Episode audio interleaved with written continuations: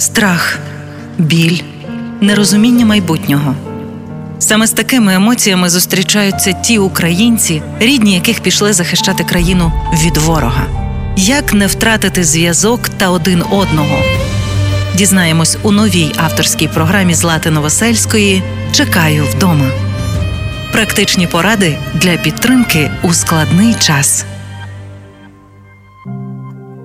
Сімейна терапія для військових працює, але для цього потрібен ваш приклад, і щоб колишній боєць також проходив особисту терапію.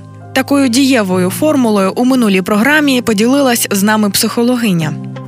Сьогодні ми поговоримо про те, що бувають відносно щасливі випадки, коли адаптація у цивільне життя проходить швидше ніж у інших.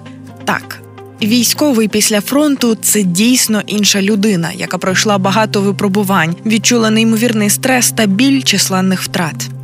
Але якщо їхній дух ніщо не зламало, і вони надалі будь-що прагнуть жити, будьте поруч, підтримуйте і допомагайте. Звісно, перші місяці після повернення з фронту буде складно, буде по-новому і незрозуміло, але просто дайте коханій людині час.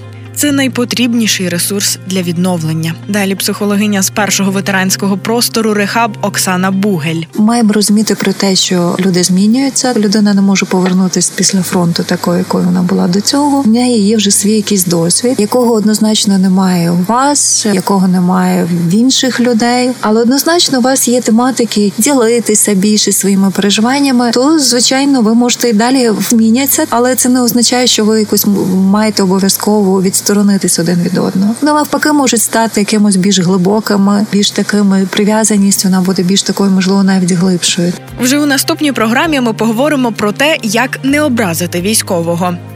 З вами була Злата Новосельська. Бережіть себе. Партнер проєкту мережа аптек ДС для учасників бойових дій в аптеках ДС діє постійна знижка. Дякуємо нашим військовим за захист.